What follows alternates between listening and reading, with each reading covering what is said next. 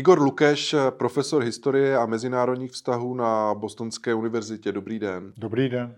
Vy v USA žijete už od 70. let.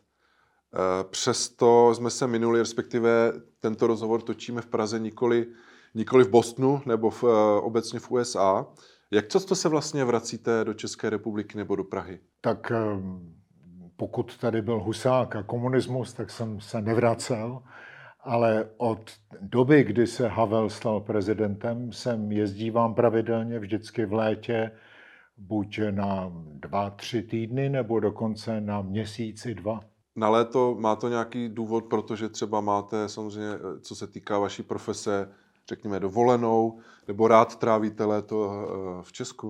Um, no, Ameri- Amerika nezná pojem dovolená, mimochodem, což zjišťuju teď, eh, když moje dcery jsou zaměstnané a nemohou tady být jako dřív eh, měsíc.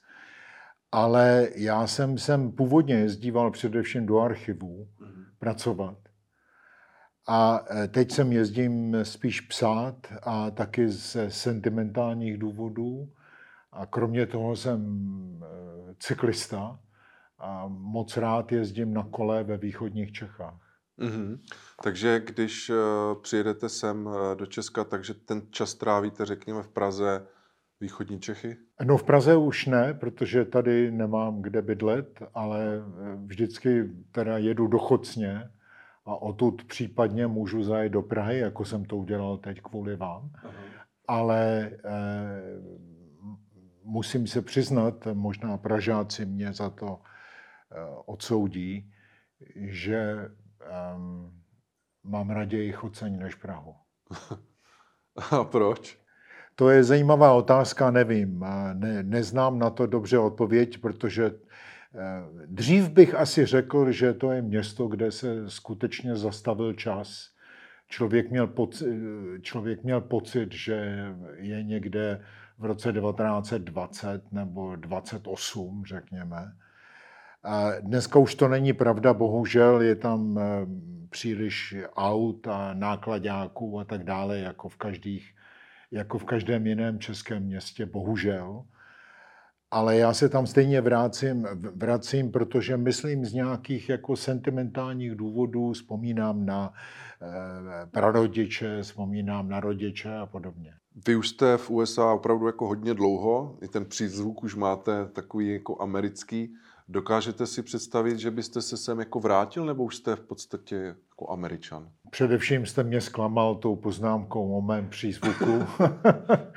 Já se snažím nemít přízvuk a, a, a určitě tam něco trošku je, ale rozhodně se nesnažím znít jako američan z Vysočan nebo něco takového.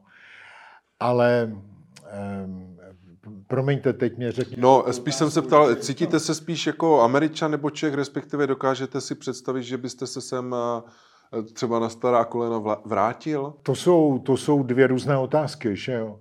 Ehm, jestli se cítím jako Čech nebo Američan na to, ale ta odpověď je jednoduchá. Já jsem se stal Američanem. Eh, proto jsem jel do Ameriky a ne do, řekněme, Anglie nebo západního Německa tehdy, nebo Rakouska, Francie a dalších zemí, kde nevládl Husák tehdy, protože jsem věřil, že na rozdíl od tady těch západoevropských zemí, v Americe se člověk může skutečně rozhodnout stát se občanem té země. Eh, vím, že lidé mohou žít po generace, řekněme, v Anglii, a pokud jsou eh, z Polska nebo z Turecka, tak nikdy nebudou angličany. Zatímco já jsem jel do země, kde zahraničním ministrem ještě před pár lety byl eh, člověk z Německa a tehdy byl poradcem prezidenta pro otázky národní bezpečnosti člověk narozený v Polsku. A jejich přízvuky byly těžší než moje. Hmm. Takže jsem si říkal, to je země, kde se můžu rozhodnout stát se Američanem. A protože, protože jsem se později stal americkým občanem, eh, tak jim zůstávám. A myslím si, že občanství není jako když se člověk eh, přes noc ubytuje někde v motelu a eh, pak nechá ručníky na zemi a, a druhý den jede někam jinam. Zkrátka, když jsem se stal američanem, tak jim i zůstanu. Takže eh, nějaká jako návrat do eh, národnou eh, hroudu se asi nekoná. Myslím si, že byste se sem vrátil jako natrvalo. Národ, návrat na rodnou hroudu se nekoná, ale to neznamená, že v sobě nemám eh, kulturní, kulturní české stopy, které, kterých si nesmírně vážím. A často, často, si, často si v tomhle kontextu vzpomínám na takovou pasáž z Hamleta, kde myslím, že se jmenují Rosencrantz a Guildenstern, jestli se nepletu. A oni se snaží manipulovat eh, dánského prince, aby jim prozradil určité tajemství. A on jim dá do ruky nějakou píšťalku a řekne, zahrajte mi na ní. A oni říkají, ale my to neumíme. My neumíme hrát na tady ten nástroj. A on říká, vidíte, vy neumíte hrát na takovýhle jednoduchý nástroj a chcete hrát na mě. Hmm. A, takže já právě to svoje češství považuji za tu píšťalku. No. jo, a, takže když třeba se potkám s americkým Čechem, jako teď tady vedle mě, vedle nás sedí můj kamarád z Ameriky, tak eh, spolu můžeme komunikovat na víc rovinách, než s Američanem, který eh, zná jenom baseball. My známe baseball, ale kromě toho známe i další věci.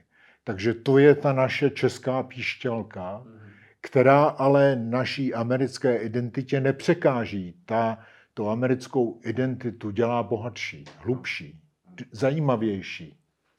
Teď jste to trošku zmínil, ti lidé, američané, kteří nejsou ale původem američané, jako třeba vy z nějakého jiného státu. Jak třeba jako v USA vnímají obecně jako lidé agresi na Ukrajině? Jak je to pro ně blízké nebo naopak vzdálené téma? To jsem moc rád, že se mě na tady to ptáte, protože to je jedna z mála pozitivních věcí, kterou vám můžu říct o dnešní rozdělené Americe. Pan Putin se možná domníval, že srazí celý svět na kolena svou, svým vítězstvím, které si plánoval do pěti nebo sedmi dnů. Samozřejmě nevím, co si představoval, ale podle těch mizerných příprav si člověk musí představit, že si myslel, že do pěti, do sedmi dnů bude hotovo. Ale eh, právě tahle válka Ameriku sjednotila a eh, byť samozřejmě prostý Američan, je to špatný výraz, prostý. Eh, nikdo není jenom prostý. Ale ten Američan, který třeba nikdy nebyl v Evropě nebo nezná nic z, Americ, z evropských dějin, a, a možná neví, kde, Ameri- kde Ukrajina je na mapě, ten člověk s Putinem rozhodně nesympatizuje a naopak většina Američanů podporuje eh, představu, že Spojené státy mají nejenom morální, ale i politickou povinnost podporovat eh, statečné Ukrajince, co nejvíc to jen jde. A nehrozí, že by ta podpora jako se snižovala, protože Přece jenom ta válka je náročná pro všechny, nejen mentálně, ale i fyzicky, finančně a tak dále. Neobjevují se tam takové jako náznaky? Samoz, víte, Amerika je obrovská země, je tam 320-330 milionů lidí, tak samozřejmě mezi nimi najdete, najdete nějaké genie, kteří by, si to, kteří by to viděli úplně opačně, než to vidím já. Ale já eh, s chodou okolností v téhle věci jsem zajedno s lidmi, kteří dneska vládnou ve Washingtonu a ti, jak, se, jak si může ověřit každý, kdo má přístup k internetu, eh, věnovali ehm, Ukrajině výzbroj za desítky miliard dolarů a to není maličkost. Nechci tím říct, že ta pomoc je bezvadná, a rád bych si představoval, že, nebo umím si představit, že ta pomoc mohla být lepší, mohla být rychlejší. Místo dvou patriotů tam jich dneska mohlo být 15. Místo eh, toho zdlouhavého vyjednávání o například tancích nebo, nebo um, teď mě schází slovo pro armored personnel carriers, prostě dopravní, dopravní obrněné vozy pro, pro jednotky pěchoty. Tohle všechno tam mohlo být dávno. A mrzí mě, že to tam přichází postupně. A myslím si, že právě ta postupnost tu válku prodlužuje a dává Putinovi falešnou naději, že se mu podaří nakonec Západ rozdělit a e, tím pádem, že prostě jenom prostým vyčkáváním a tím, že bude dál střílet na obytné domy, kamkoliv ho napadne, e, takže nakonec tu Ukrajinu i Západ unaví. Ale já bych proti tahle, téhle představě varoval. Myslím si, že v, tom, že v tomhle je Západ naprosto jednotný, nejenom americká veřejnost, ale všichni členové NATO. A ti všichni vědí, že prostě Putin musí být vojensky poražen. To je řešení eh, téhle krize. Ne nějaké bláboly o mírové konferenci, které by eh, pan Putin jenom využil k tomu, aby, aby chytil druhý dech, znovu vyzbrojil a zkusil to znovu rok a půl odtud. Hmm.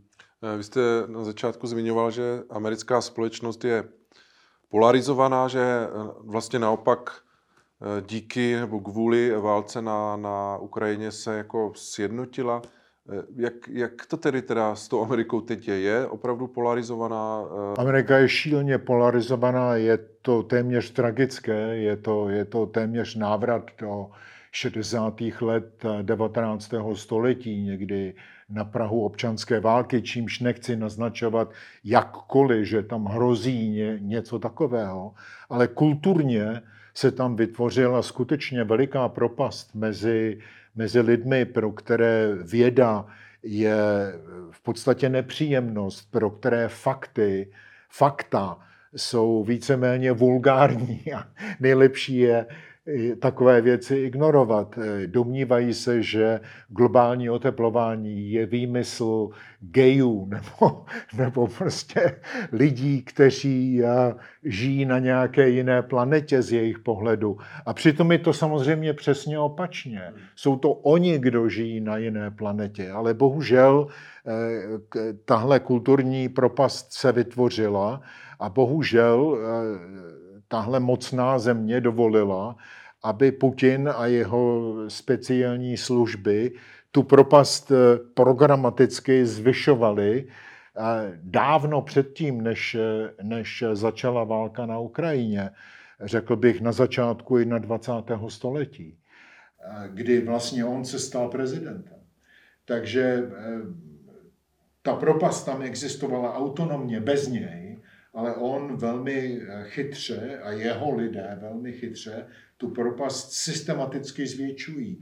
A výsledkem je, že eh, ta propast se odráží v politické reprezentaci, například eh, v americkém kongresu, kde spolu ty znesvářené strany v podstatě nejsou schopny mluvit, protože už ztratili i společný jazyk. Jedněm jde o právo na potraty nebo právo na eh, manželství pro eh, všechny Američany, kteří jsou zamilovaní a chtějí se vdávat nebo ženit. A eh, pro ty druhé jediným cílem je návrat někdy do 50. let 20. století, kdy tyhle všechny věci byly skované pod kobercem. A je to tedy, jak jsem už řekl, vlastně jenom Ukrajina, která tu znesvářenou společnost sjednocuje. Já myslím, že podobná situace eh, v menším samozřejmě i v Česku, kde je taky ta společnost rozdělená, ale ona je otázka, jestli to není, jestli to není jenom tak jako díky sociálním sítím, kde vlastně lidé můžou říkat si cokoliv, jakkoliv, ale ve skutečnosti třeba tak silní nejsou. Nevím, jak je to v Americe, ale potvrzujete tedy, že vlastně ta ruská propaganda, ta jejich jak bych to řekl, jako manipulace. ano, manipulace, a, že to opravdu až mělo takový vliv, že to dokáže rozdělit tak, řekněme, velký a relativně na vysoké úrovni uh, inteligentní národ, jako, je, jako, jako, je, jako, jako jsou Spojené státy? No, říkám znovu, Amerika je veliká země, takže tam najdete prostě desítky milionů lidí, kteří třeba si myslí, nebo ne desítky milionů, najdete tam lidi, kteří si myslí, že země je placatá, nebo kteří si myslí, že, že hadi mluví, protože je to tak eh, v Bibli, tak tím pádem prostě hadi mluví a dál o tom nebudou diskutovat. Takové lidi najdete na každém kontinentu téhle planety, samozřejmě. Ale eh, abych odpověděl na vaši otázku, samozřejmě, že se jim to podařilo a důkazem toho byl vstup pana prezidenta Trumpa do Bílého domu. Eh, protože za normálních okolností takový člověk prostě nebyl zvolitelný. A to byla skutečně ta manipulace zvenčí, která tomu pomohla. No a myslíte si, že se to může zase stát, že se může eh, znovu stát prezidentem, nebo je mu někdo podobný, respektive jestli třeba i ta válka na Ukrajině může ovlivnit to, co se bude dít? Eh, Já jsem do poslední chvíle, do té volební noci nevěřil, že To Trump kdo? může zvítězit. Takže když vám teď řeknu, že podle mého názoru se Trump do Bílého domu už nikdy nevrátí, tak věrohodnost mých předpovědí je naprosto nulová. Ale chtěl bych si myslet, že zejména teď jeho současné právní problémy, nezapomeňme na to, že ten člověk má před sebou celou řadu velmi vážných soudních pří, které se týkají tak vážných věcí, jako, jako je spronevěra nebo eh, neplacení daní nebo znásilnění. To nejsou maličkosti. Tak eh, myslím si, že akumulace těchto těch problémů a snad i jeho věk možná způsobí, že do toho Bílého domu skutečně nevstoupí. Ale jak jsem řekl, já jsem se radikálně mýlil v, prvních, v tom prvním případě, takže moje eh, věrohodnost je, je minimální nebo nulová. Když jste zmínil ten věk, eh, to je jako problém asi obecně americké politiky eh, i, i, i u demokratů. Jako čím to je? Přece není možné, aby v Americe se nenašel nějaký mladší Samozřejmě. potenciální... Teď byste mě mohl vlastně vrátit tu mnou několikrát zmiňované číslo 320, 330 milionů Američanů a, a nakonec je tam člověk, kterému bude, nebo je 80 let. E, takže, takže to je skutečně závažná otázka. Já sám už nejsem mladý a prostě nechápu, jak někdo může mít odvahu v 80 letech se pustit do zaměstnání, kde skutečně jste v permanenci. Ehm, Já sám jsem prezidentem nikdy nebyl, ale představuji si, že takoví lidé pracují 18 hodin denně a když se jim podaří usnout, tak eh, asi se jim honí ještě Hmm. myšlenky na různé resty, které nechali ehm, nedodělané.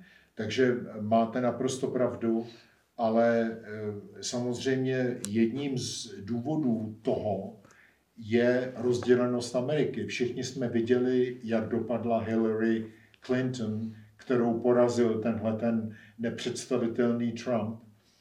A eh, teď eh, viceprezidentkou současného prezidenta je znovu žena a navíc etnicky heterogenní, řekněme. Takže já si myslím, že eh, strategové demokratické strany, i když by si to možná netroufli říct na veřejnosti, si představují, že současný prezident je bezpečnějším kandidátem než jeho viceprezidentka. Už proto, že je ženou a už proto, že není úplně bílá. Hmm. Je to cynický kalkul, ale ten kalkul tam určitě je. A ten kalkul tam musí být, protože, jak jste sám zmínil, za horizontem je 10 stop, 10 stop vysoký pan Trump, eh, kterého v těch druhých volbách volilo víc milionů než v těch prvních. Přestože měli eh, příležitost se čtyři roky poučit o tom, kdo to je. jak jste zmiňoval ten ruský vliv eh, na tu americkou společnost. Dá se eh, proti tomu vůbec nějak eh, jako bojovat, jako bránit, aby se to nestávalo, protože už to všichni jako nějak víme, že se to děje, ale pořád myslím, se to děje. No. Já myslím, že jako když mi takhle tu otázku položíte a jenom, jenom bych, protože bych řekněme spěchal na vlak, vám chtěl rychle odpovědět, tak bych řekl ano, lze se tomu bránit a vy byste řekl čím a já bych řekl vzděláním. Ale to určitě není pravda, protože znám spoustu vzdělaných lidí, kteří dělají hloupá rozhodnutí nebo kteří věří v hloupým věcem, evidentně nesmyslným věcem. Ostatně tahle země ještě nedávno měla prezidenta, který se považuje za velice vzdělaného a přitom prostě hlásal nes, nesmysly a bludy, které, které člověk nemohl pochopit, že inteligentní, eh, inteligentní člověk by takovou věc vyslovil. Takže vzdělání podle mého názoru není tou cestou. Já bych řekl, že eh, cestou je selský rozum. Že když prostě použijete selský rozum a budete věřit faktům, eh, dostanete se z toho světa postfaktických nesmyslů do světa reálného, tak, eh, tak, pochop, tak, tak eh, se budete víc obrněn proti těm manipulacím. Eh, takže například tahle, tahle země má poslance v Evropském parlamentu, který má doktorát v přírodních vědách a jak sám často hrdě říká, udělal zkoušky z klimatologie. A když kandidoval do Evropského parlamentu před pár lety, tak říkal, že jeho hlavní misí je bojovat proti zelenému šílenství. Hmm. Takže tady vidíte, že prostě vzdělání nepomáhá. Jo? Protože vám najdou eh, spoustu naprosto obyčejných lidí, kteří v životě nebyli na univerzitě, jsou to choceňáci, v životě neskládali zkoušky Eh, z klimatologie na přírodovědecké fakultě a vědí, vědí, že globální oteplování je nesmírně vážný existenciální problém téhle planety. Takže já věřím spíš selskému rozumu, než vzdělání. Eh, ještě poslední věc, která se týká Ruska. Eh, neobáváte se, že tady hrozí něco jako nová železná opona, nedej bože, studená válka tím, jak se polarizuje ta, ten svět Rusko versus nebo Rusko a dalších několik zemí versus zbytek? Víte, samozřejmě zase by bylo jednodušší asi říct, že se toho bojím, nebo by bylo možná i elegantnější říct, že už to existuje. Ale já si myslím, že něco takového neexistuje a nestane se to, protože eh, Putinova neschopnost eh, demaskovala Rusko jako neschopnou zemi, která je nejen krutá eh, k vlastním lidem. Stačí se podívat na případ Nevalného. Oni se ho pokusí několikrát zavraždit a on má tu odvahu ty pokusy přežít a oni ho za to obviní, že se ne dost často hlásil, protože byl v podmínce, tak se měl hlásit na policii. A protože umíral, tak se nehlásil na policii a oni mu za to dají deset let na samotce někde v nějaké příšerné sibirské turmě. Jo? Takže to je země nejenom krutá, ale je to i země neuvěřitelně neschopná a proto se ji nebojím. Zatímco toho Sovětského svazu kdy, zejména když člověk tam nežil, tak eh, si člověk říkal, no je to země, pff, můžeme si myslet, co si myslíme, ale má to 20 tisíc, 30 tisíc, 40 tisíc, to nikdo nevěděl, nukleárních zbraní. Takže okolo nich musíme chodit po špičkách. Okolo Putina bych po špičkách nechodil. Toho bych vojensky normálně porazil a ukázalo se, že to jde. Naposled ještě se chci vrátit k Americe. Co teď jako nejvíc tíží eh, Američany? Protože u nás třeba v Česku je to zdražování, inflace, eh, eh, vlastně ta válka na Ukrajině nějak rezonuje. Jak je to v Americe? Co tam jako je takový ten největší problém? Inflace je velký problém. Kulturní hádání, práva žen, práva gejů, právo na potraty. Eh, Tohle všechno jsou prostě věci, které, které při, přivádí lidi do veřejných prostor, aby demonstrovali za ten nebo jiný názor. Tohle jsou, myslím, myslím, v tomhle vidíte další důkaz toho, že žijeme ve zglobalizovaném světě, protože ty problémy České republiky, které jste vyjmenoval, jsou vlastně problémy Spojených států. Dobře, eh, tobě Igor Lukeš, děkuji za rozhovor. Děkuji za pozvání.